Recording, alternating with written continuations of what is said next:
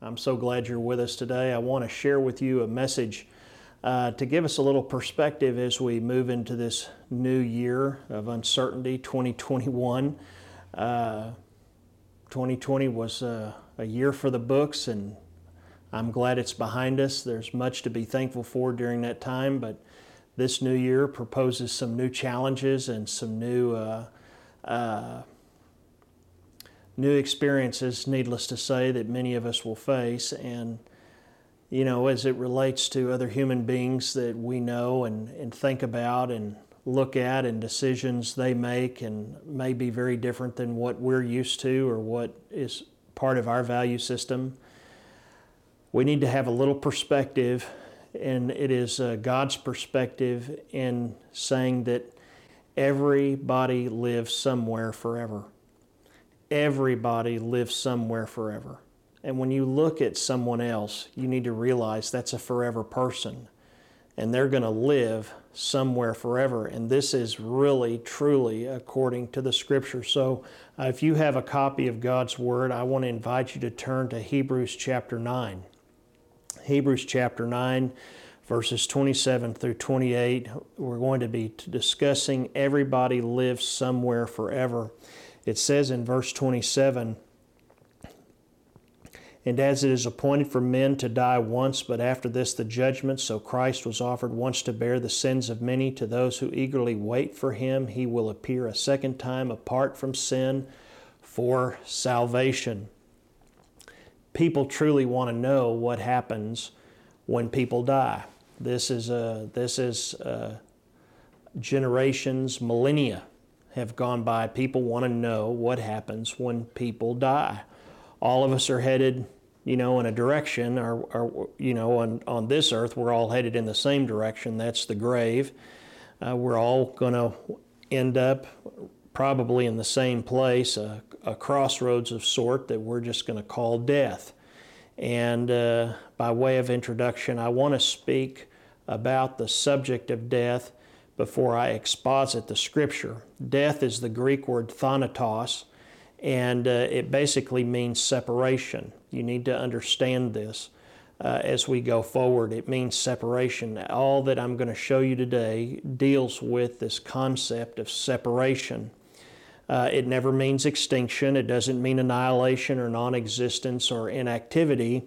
Uh, death is the separation of a person from the purpose or the use for which he or she was intended. That's the definition of thanatos. And the Bible speaks of three different kinds of death. It speaks of physical death, which is the separation of man's spirit or life from his body. Uh, that is what men commonly call death. It's what we're familiar with. It's when a person ceases to exist on this earth and is buried. Uh, 1 Corinthians chapter 15, verses 21 through 22 says, For since by men came death, by man came also the resurrection of the dead. For as in Adam all die, so in Christ, so shall all live, be made alive. So you have physical death, which is a separation of the man's spirit or life from the body. Then you have spiritual death, which is a separation of man's spirit from God while he is still living and walking upon the earth. So literally, these are uh, this is this is man's natural state on earth without Christ, and uh, his spirit is separated from God. It's not separated from him, but it's separated from God. So he is in a state of spiritual death in his natural state. And uh, man is seen to still be in sin and dead to God, according to the Scripture. Ephesians 2 1 says, And he and you he hath quickened who were dead in trespasses and sin. Ephesians four eighteen, having the understanding darkened, being alienated from the life of God through the ignorance that is in them because of the blindness of their heart or 1 John 5:12 which says he that hath the son hath life and he that hath not the son of God hath not life. And so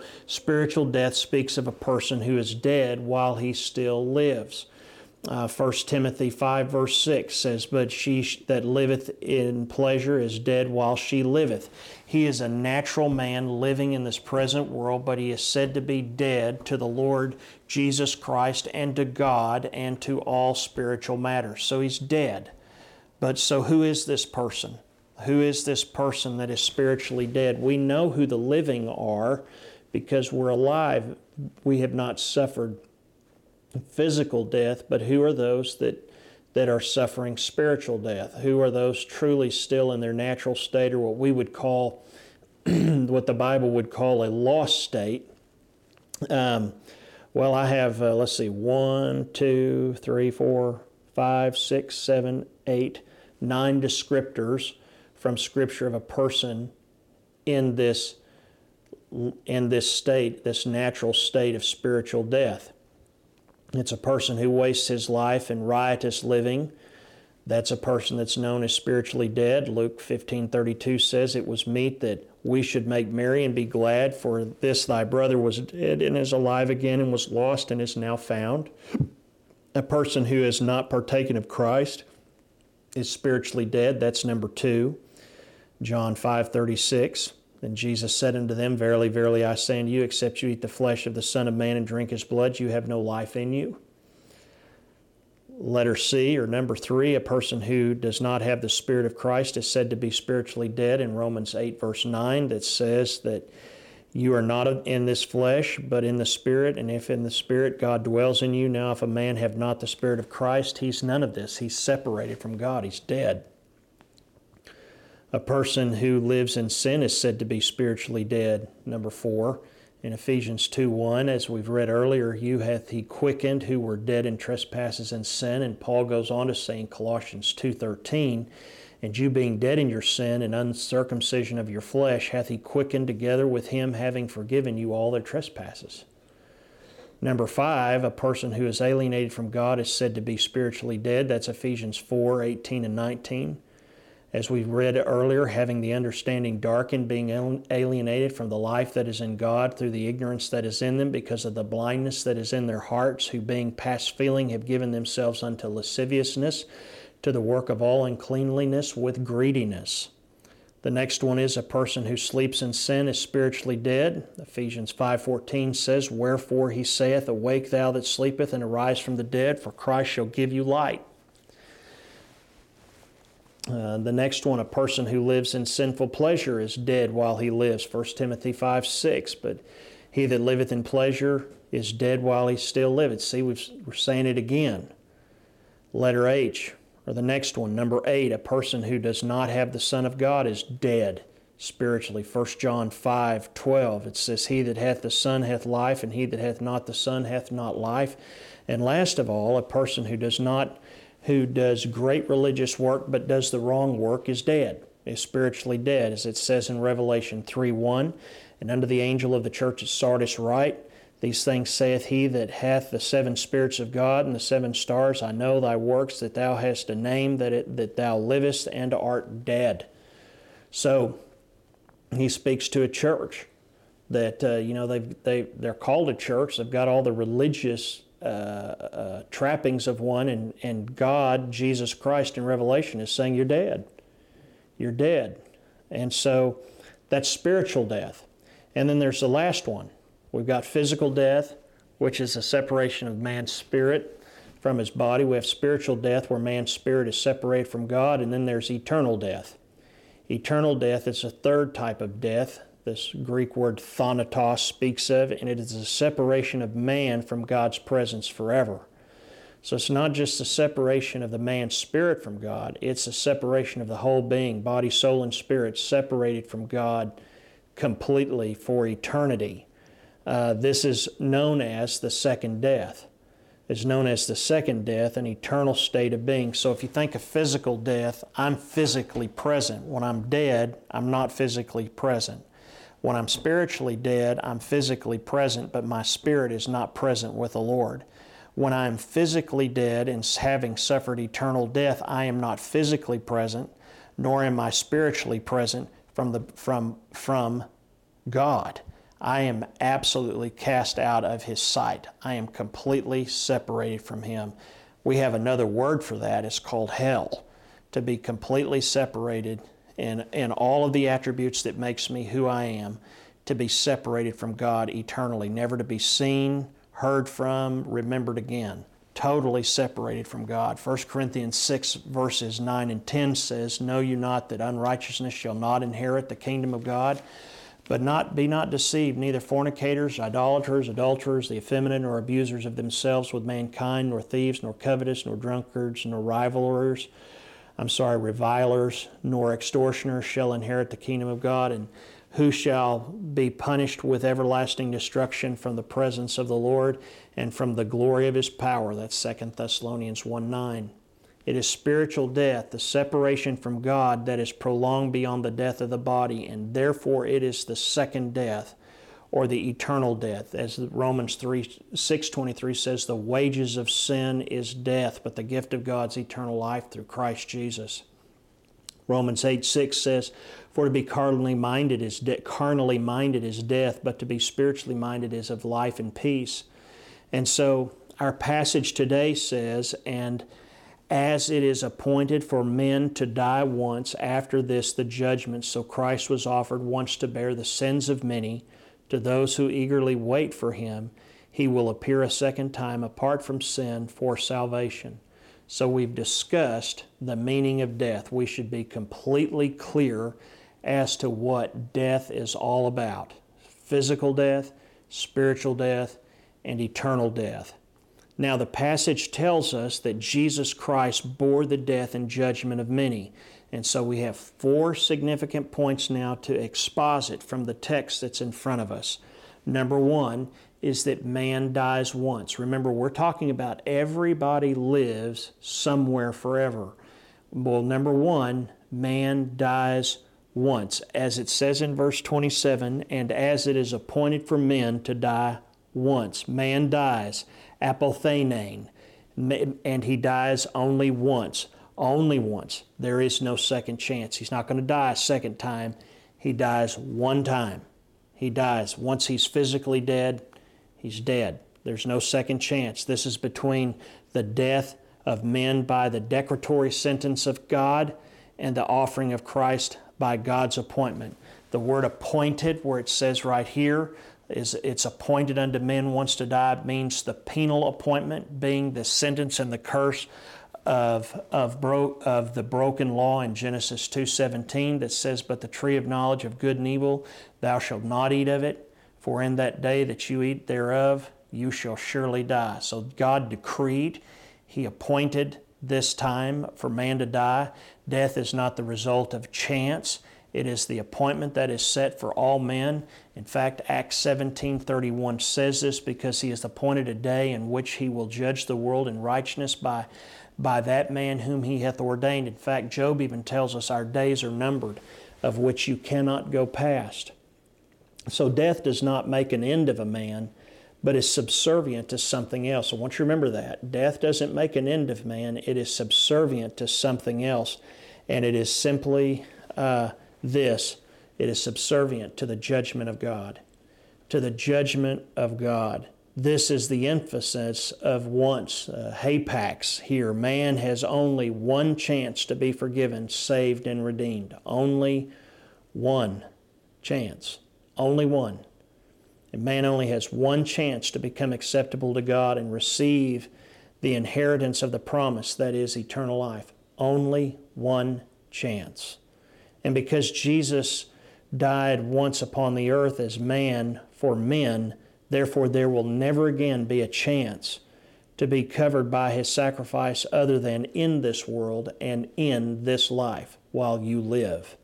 Ecclesiastes 8, verse 8 says, There is no man that hath the power over the Spirit to retain the Spirit, neither hath he the power in the day of death and there is no discharge in that war, neither shall wickedness deliver those that are given to it.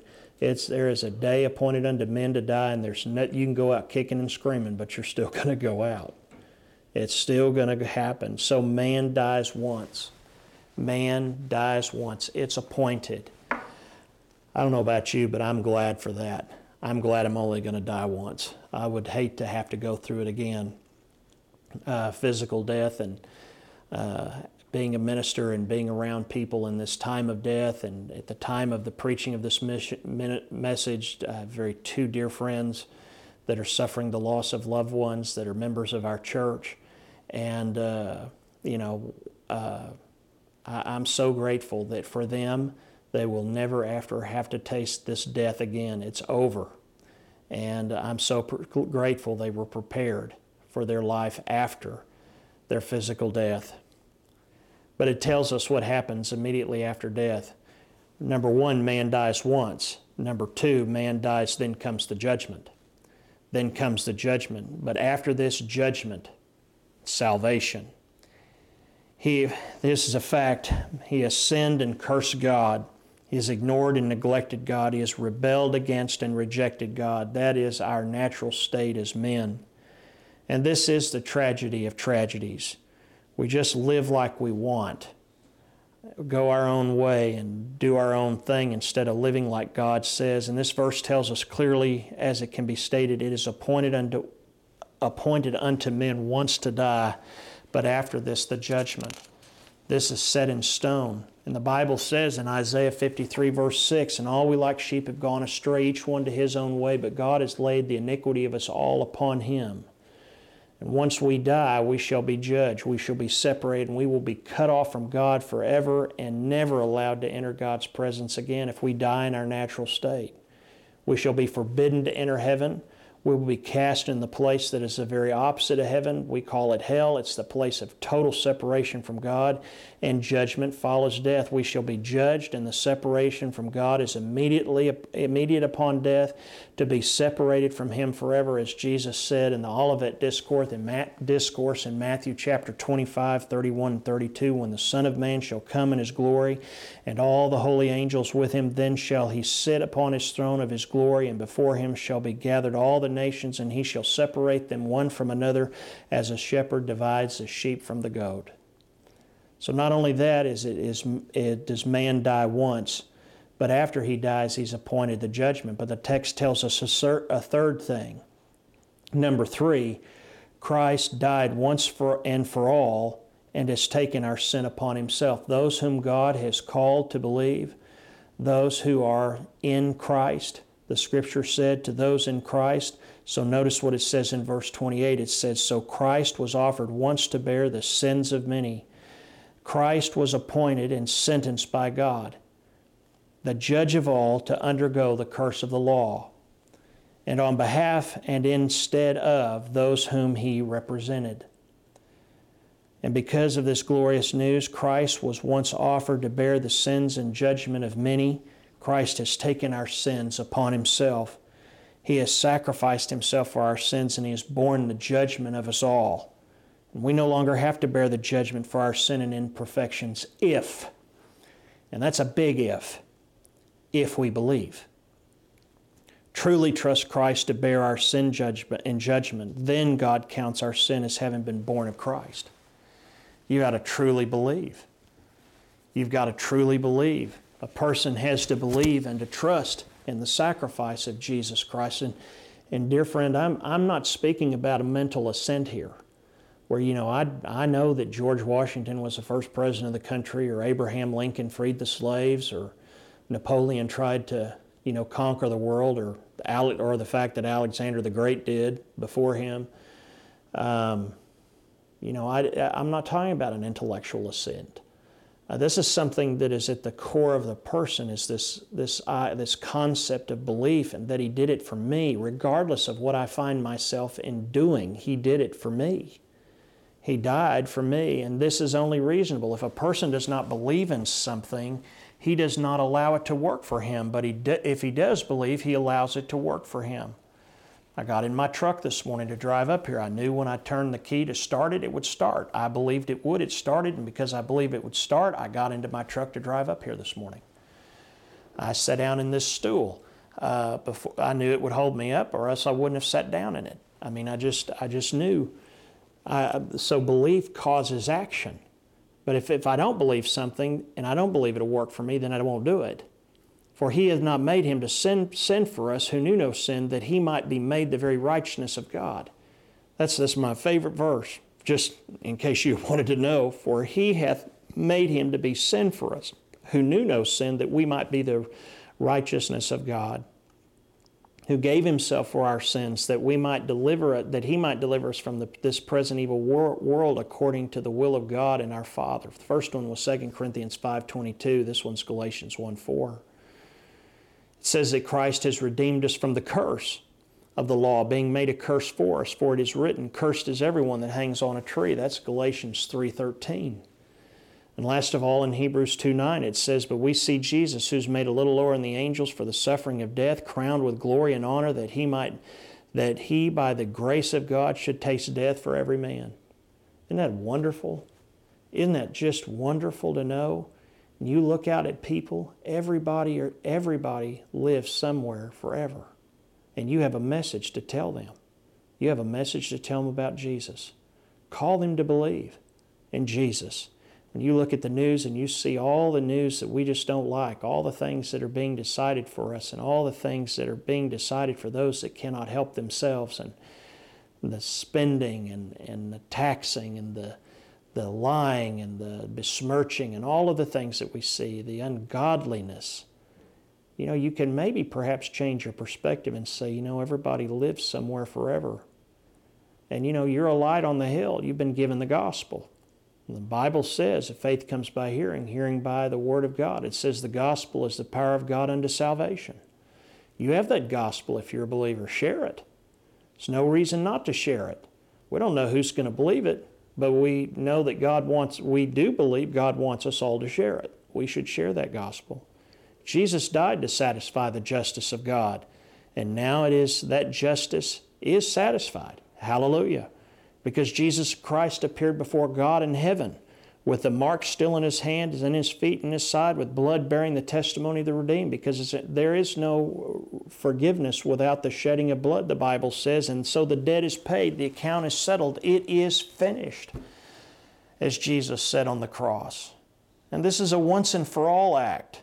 It cannot be repeated. But the weak believer, however, and I quote, the weak believer discovers the continuing reality of sin, and to his alarm, with clawing fear, he contemplates a judgment he now is more keenly aware of than ever before. Over and over again, he seeks forgiveness out of the resources of his own capacity to believe and repent, a capacity that is limited and insufficient to the task. Whole lives are spent like this, seeking a conversion that will finally stick, seeking an experience that will do the job, seeking a passion that will cleanse them once and for all. If we were saved by our faith, it would not be once and for all because our faith, because of our faith, it's not reliable and permanent. We wax and we wane, sometimes weak and sometimes strong. Once and for all is not an expression used for us, for our faith or our repentance. You have not sinned the last time, neither have I. I'm not sorry to say that. Uh, it's just the truth. We have not sinned the last time. You and I have not experienced our last doubt, or shed our last tear for sin, or experienced our last failure. But the good news of the gospel is this you are not saved by your faith, you are saved by Christ. You're saved by Christ. What cannot be said about you can be said about Him. His death saves you, and that is once and for all. His entry into heaven ministers for you there and saves you, upholds your weak and wavering faith, and it is this and it is this that is once and for all. What is not once and for all for you is once and for all for him. Yes, we must receive Him by faith, but it's not upon our faith that salvation relies. It's our faith upon Him. No, it is Him alone of whom it can be said once and for all. Therefore, we need not seek forgiveness over and over again for our sin, for our natural state, but we may rest our hearts in Christ and get busy serving His cause in this world because He has saved us. We have a song to sing that only the redeemed can sing. Not even the angels can sing the song of the redeemed. And it is as that old gospel song, I am redeemed. I am redeemed. Number four, Christ is coming a second time to take only those looking for Him. Notice the text. To those who eagerly wait for Him, He will appear a second time. This is a great truth. Jesus Christ shall come to the earth a second time, and he shall come without sin and save those who look for him, the scripture says. And the point is, Jesus Christ will rent the skies above and return to the earth and save all those looking for Him. And the very ideal of the ideal of perfection and righteousness, He can cover us with Himself. He can make us perfect and righteous, and He will if we just look to Him. And our other scriptures tell us what will happen, and, and it gives us some detail. Stated in the spectacular sight, it will be the bodies of the dead believers will rise, who died in Christ will, will rise for looking for his return. They will be re- resurrected to meet him in the sky. And the persons who are still living, it says, they shall be lifted off the earth and ascend to join him in the sky. Listen to this. It's 1 Thessalonians 4 16 through 18. For the Lord himself shall descend from heaven with a shout, the voice of the archangel, and the trump of God, and the dead in Christ shall rise first, and then we which are alive and remain shall be caught up together with them in the clouds to meet the Lord in the air, and so shall we ever be with the Lord. Wherefore, comfort one another with these words. What a comfort! What a comfort! There are five things that are included in this word regarding how we are to look for Him. We're to look for Him with steadfast faith in His return. That's John 14, 2 through 3. You're saying, How do I look for Him? With steadfast faith. In my Father's house are many mansions. If it were not so, I would not have told you. I go to prepare a place for you, and if I go to prepare a place for you, I will come again for you and receive you unto myself, and where I am, you may also be. Number two, we're to look for him as a, with a real love, as stated in 2 Timothy 4 8. Henceforth there is laid up for me a crown of righteousness, which the Lord, the righteous judge, shall give me in that day, and shall, and not to me only, but to all them who also love his appearing.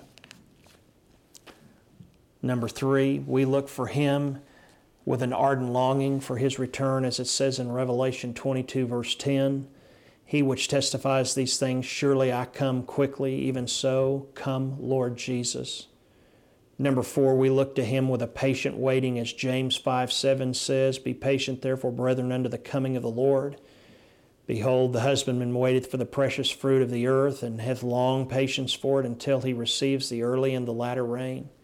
And number five, we look for him with a personal preparation, as it says in 1 John 2 28. And now, little children, abide in him, that when he shall appear, we may have confidence and be not ashamed of him at, at his coming. We also need to notice the condition in which he returns. Notice what it says in verse 28 apart from sin for salvation. Apart from sin for salvation.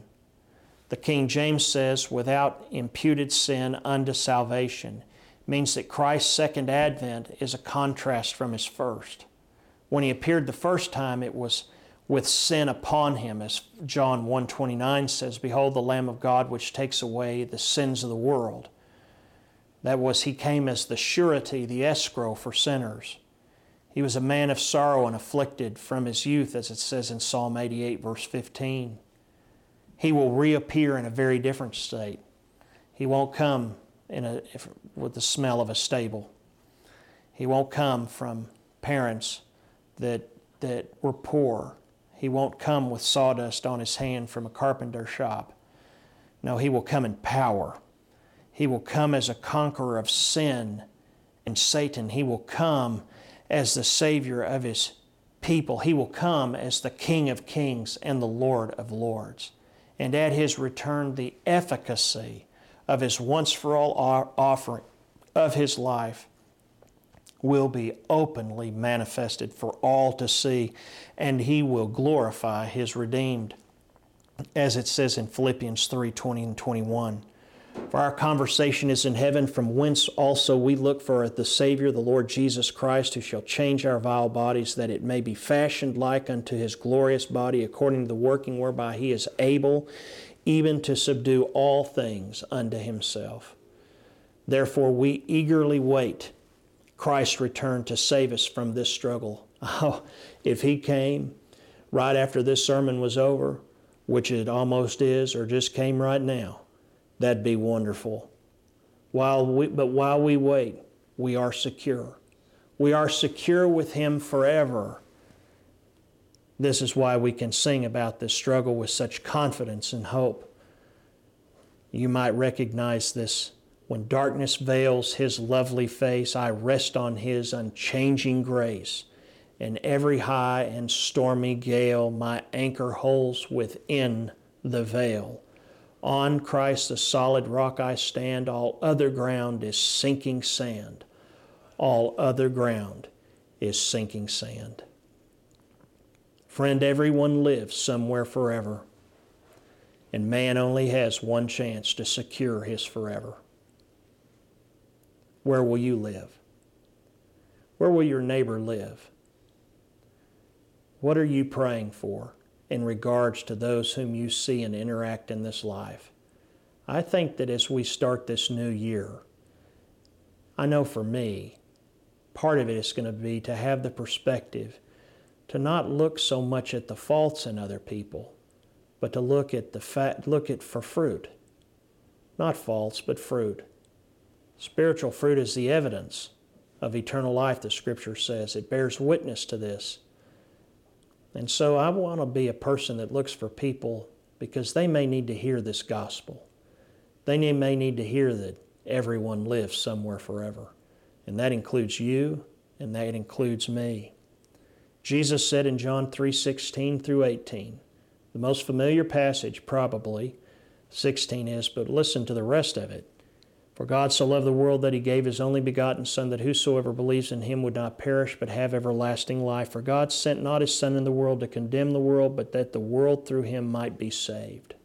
Verse 18, however, says, He that believes on him is not condemned, but he that believeth not is condemned already, because he has not believed in the name of the only begotten Son of God.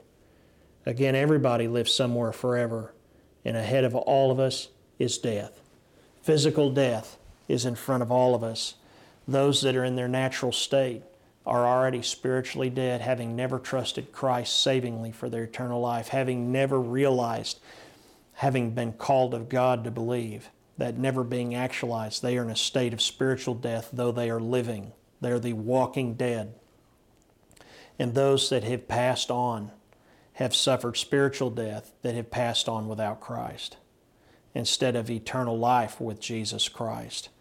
So I want you to remember something. Everybody lives somewhere forever, and ahead of all of us is death.